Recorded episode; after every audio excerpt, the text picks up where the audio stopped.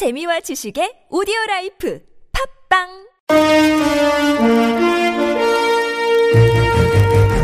여러분의 합리적 판단을 돕기 위해 오늘의 뉴스를 골랐습니다. 백병규의 뉴스 체크. 네, 시사평론가 백병규 씨와 함께합니다. 어서 오십시오. 안녕하십니까. 자, 오늘 첫 소식은요. 네, 앞서도 뭐 자세히 좀 이야기를 좀 하셨던데요. 아, 예. 네, 그 이야기 좀 잠시 조금 더 해야 될 것 같습니다. 네네. 일단 그 이석수 그 특별감찰관이 우병우 민정수석 그 직권남용 등의 혐의로 그 검찰 수사를 좀 의뢰하지 않았습니까? 예예. 그런 가운데 이제 그 감찰용의 누설 논란, 특히 이제 그 언론의 그 보도 경위를 놓고 사실은 더 이제 그 공방이 좀 뜨거워지고 있는데요. 예예. 도대체 그 어떤 경로를 통해서 이게 이제 말하자면 언론의 손에 들어갔느냐. 네. 이게 가장 그 좀 관심사가 되고 있습니다. 네. 왜냐하면 이를 첫 보도했던 MBC 이 16일 그 첫 보도 때는 마치 그 이석수 그 특별감찰관과 한 언론사 기자가 SNS를 통해서 그 주고받은 내용을 보도한 것처럼 보도하지 않았습니까? 예. 그러자 이제 어제 그 이석수 그 특별감찰관 SNS를 통해서 언론사와 그 접촉한 적은 전혀 없다. 예. 사실 무근이다. 이러면서 도대체 어떻게 이 SNS의 내용을 입수했느냐. 이렇게 이제 그 역공을 취했는데요. 본인은 또 SNS 하지도 않는다고 했어요. 본인은 또 SNS라는 건 아예 하지도 않는다. 예. 이렇게 얘기를 했습니다. 예. 그러자 MBC가 어제 이에 대한 그 설명은 하지 않고 이제 후속 보도를 하면서 네. 그 출처를 이제 달리 말을 했습니다. 첫날에는 무조건 밑도 끝도 없이 SNS에 따르면 이렇게 보도를 했었죠. 그래서 도대체 이게 무슨 소리냐 이제 그런 얘기를 한 적이 있었는데요. 그러나 이제 어제 후속 보도를 하면서는 이 SNS로 주고받은 게 아니라 기자가 이석수 특별감찰관과 감찰관이죠. 네, 전화로 그 통화한 것을 해당 언론사에 보고한 내용. 즉 그 정보 보고 내용이다. 네. 이렇게 이제 보도를 했습니다. 그 정보 보고 내용이 SNS를 통해서 유출된 것을 입수했다 이런 이야기인데요. 그럼 여기서 납득이 안 가는 게 정보 출처가 이제 달라진 거잖아요. 보도 내용에서. 그렇죠. 이게 어떻게 달라질 수가 있는 걸까요? 그러니까요. 예. 이 처음부터 이제 그렇게 보도를 했으면 될 일인데 네. 왜 이렇게 했을까 싶은데 이제 네. 두 가지 가정이 가능합니다. 첫째는 그 일을 입수한 기자. 정확하게 그게 어떤 경로로 입수된 내용인지 기자 자신도 잘 몰랐을 수 있다. 그러니까 이 보도한 기자가 직접 취재한 게 아닐 수도 있다. 그렇죠. 네. 네. 어디선가 받아가지고 이제 보도했다. 이렇게 볼 수 있겠고요. 예. 뭐 유스내에서 내려왔을 수도 있겠죠. 예.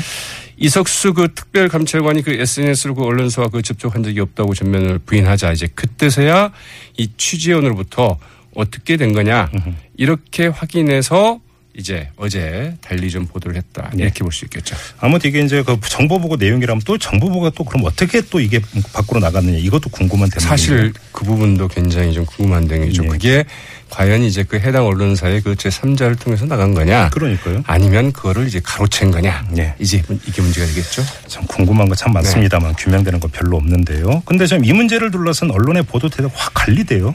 특히 이제 이른바 보수 언론이라고 하죠. 이 보수 언론의 그 대응이 좀 크게 갈리고 있는데요. 예. 동아일보와 그 조선일보 확연히 갈리고 있습니다. 네. MBC에 이어서 동아일보도 오늘 그 이석수 그 특별감찰관과 기자의 그 대화록을 그 입수했다면서 이 대대적으로 오늘 보도를 했습니다. 예. 그러면서 이제 그 감찰 내용 누출 쪽에 이 방점을 찍어서 이제 보도를 했고요. 예. 반면에 조선일보 같은 경우는 설령 그 내용이 사실이라고 하더라도 이미 언론을 통해서 다 나온 내용이고 이 특별감찰관이 그 언론에 그 접촉했던 것만으로 문제 삼을 수는 없다. 네. 이런 법조계 의견을 이제 그 전하기도 했는데요. 네.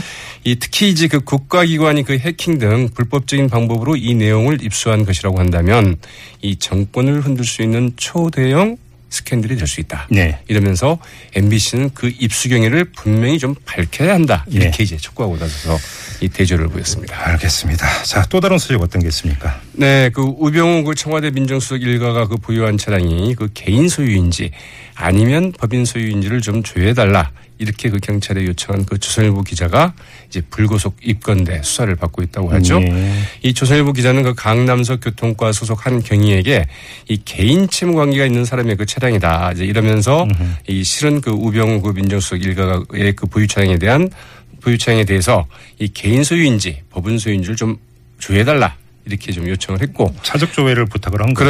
그렇죠. 예. 이 요청을 받은 이제 이 강남석 교통과 소속의 그 경위 예. 이제 조회를 해줬다고 합니다. 네. 이것도 이제 좀 재밌는데요. 이 경찰청이 이 같은 첩보를 이제 입수를 해서 예. 자체 감찰 조사를 벌이다가 이제 이들의 혐의를 확인하고 바로 그 지능범죄수사대에 그 수사를 지시해서 네. 지금 수사가 진행되고 있다고 그러는데요. 네. 네, 이를 두고 이제 이런 수사는 그 LTE급인데 우병우 민정수석에 대한 수사는 도대체 어떻게 되는 거냐 예. 이런 얘기도 좀 나오고 있죠. 알겠습니다. 자, 다음 소식으로 넘어가죠. 네, 그 성주 군민들이 좀 어려운 선택의 기로에 섰습니다. 네. 오늘 오후 2시 그 성주군청 1층 그 대강당에서는 이 사드 배치 차례 그 투쟁위원회와 이제 그 군민들 간의 그 간담회가 열렸는데요. 네. 군민 한 300여 명이 그 참석을 했다고 그러죠. 네. 이 참석자들 2시간에 걸쳐 이제 경론을 벌였는데 이제 어제 이제 한민국 국방부 장관이 찾지 않았습니까? 예, 예. 거기에 그 제3의 장소 예. 이제 거론이 됐는데 네. 이 그 문제가 결국은 쟁점이 됐죠. 네. 이 군민들은 그 사드 배치 결정 자체가 그 잘못된 만큼 반드시 철회시켜야 된다. 성주뿐만이 아니라 그 대한민국 어디에도 그 사드는 안 된다. 이제 이런 주장을 편 주민들이 있는 한편 예. 이 주민 단합과 지역 경제 회복을 위해서 그 제3 후보지를 좀 수용해야 된다. 국방부가 제3 후보지를 좀 결정하도록 통보하자. 예. 이제 이런 그 국민들도 꽤 있었다고 하죠. 예. 네, 주민 투표로 결정하자. 이제 이런 의견이 나오기도 했는데 예. 이 경론이 벌어지면서 이제 그 비난과 고성 서로 좀 오하기도 했다고 합니다. 네. 이 김한수 투쟁이 그 공동위원장은 이 국민들의 그 의견을 좀 폭넓게 수렴해서 앞으로의 그 투쟁 방향과 방법 등을 모색하겠다 이렇게 밝혔는데요. 네. 성주 국민들이 이 문제 때문에 좀 많이 다투거나 마음 상하지 않았으면 좀 하죠. 좀 더 지켜보도록 하죠. 네. 자, 이어가죠. 네, 이준규 주일 한국대사가 과학적 수치를 포함한 후쿠시마 현의 그 정확한 상황을 본국 즉 한국 국민에게 전하는 것이 나의 일이다 이렇게 얘기를 했다고 그러네요. 네. 도대체 그래서 어느 나라 대사냐? 이런 이제 핀잔을 듣고 있다고 하는데 네. 일본 그 교도통신의 보도에 따르면 이준규 그 주일 한국 대사 어제 이제 후쿠시마에서 그 일본 기자들과 만나서 이런 이야기를 했다고 그러는데요. 네. 네, 이준규 그 주일 대사는 한국에서 그 후쿠시마 식품에 대해 그 좋지 않은 소문이 그 뿌리 깊게 남아 있는 현상에 대해서 이런 상황이 그 하루아침에 그 개선되는 것은 아니겠지만 네. 이 한국 국민이 후쿠시마를 그 직접 보면 서서히 개선될 것이다. 이러면서 이제 앞서와 같은 말을 했다고 합니다. 네. 서울의 그 한 40대 주부 이제 이런 보도를 접하고 그 댓글을 달았는데요. 네. 네, 후쿠시마의 그 정확한 상황을 그 전하는 것은 주일 한국 대사의 일이 아니라 일본 정부의 일이다. 이렇게 좀 지적을 했다고 그러네요. 네. 또 어떤 소식이 있습니까?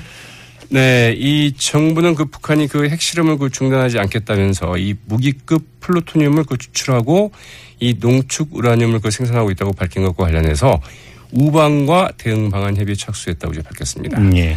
북한 원자력 연구원이 그 어제 일본 그 교도통신과의 그 서면 인터뷰를 통해서 이 영변 그 5메가와트급 원자로의 그 사용 후 그 핵연료를 그 재처리했다 이제 이렇게 밝혔는데요. 예. 이는 바로 이제 그 무기급 플루토늄을 이제 추출을 했다 이런 이야기죠. 예. 또 그 농축 우라늄도 그 계획대로 생산하고 있다면서 이 미국의 그 위협하에선 핵실험도 그 중단하지 않겠다. 즉 그 5차 핵실험 가능성을 이제 그 시사하는 것으로 이렇게 보도가 됐습니다. 네. 정부 당국자는 이 북한의 주장이 사실이라면 이는 그 유엔 안보리 그 결의 위반이라면서 그 미국 등과 대응 방안 협의에 들어갔다고 이제 밝혔는데요. 네. 그러나 이제 그 정부 당국자 이제 그 유엔 안보리 차원에서도 그 협의도 좀 진행을 하겠다 이렇게 얘기를 했지만 과연 이제 그 중국이 어떤 반응을 보일지 좀 주목되고 있죠. 자, 한 소식만 더 전해 주시죠. 네, 이 개성공단 폐쇄로 그 2차 피해를 입고 있는 그 납품업체들 오늘 그 서울 여의도 그 국회의사당 앞에서 그 대책 마련을 촉구하는 이제 시위를 가졌는데요. 예. 네, 이들은 그 물건을 그 납품한 그 개성공단 그 입주업체들이 이 정부의 그 보상을 제대로 그 받지 못하면서 자신들 또한 그 납품한 그 원자재 물품 대금을 받지 못하고 있다면서 그 정부의 그 대책 마련을 이제 촉구를 했습니다. 네네. 이 정부는 그 개성공단 그 입주업체들의 그 원부자재나 그 미처 반출하지 못한 그 완제품 같은 그 유동자산의 경우에는 이 피해 금액의 그 70%까지 22억 원 한도 내에서만 이제 그 지원을 한다고 밝혔는데요. 네. 그러나 이제 그 개성공단 입주기업들 이 실제 보상률은 그 20에서 그 30% 수준에 불과하다 이렇게 좀 주장을 하고 있고요. 예. 이제 그 피해가 고스란히 이 원부자재를 그 납품한 협력업체들에게 또 떠넘겨지고 있다고 합니다. 네. 그래서 이제 그 통일부의 그 대책 마련을 촉구했는데 이 통일부 이런 응답을 내놨다고 그러네요. 이 투자에는 그 위험이 존재하고 이 대북 사회의 위험은 근본적으로 남북 관계의 그 불확실성과 그 유동성에 기인하는 것으로 이 북한뿐만이 아니라 우리 정부의 조치에 의해서도 그 발생할 수 있다. 이런 설명을 내놓았다고 하네요. 그렇습니까? 네. 알겠습니다. 기가 막힌 설명인데요. 네. 뉴스 체크 여기까지 진행을 하죠. 수고하셨습니다. 네, 고맙습니다. 네, 지금까지 시사평론가 백병규 씨였고요.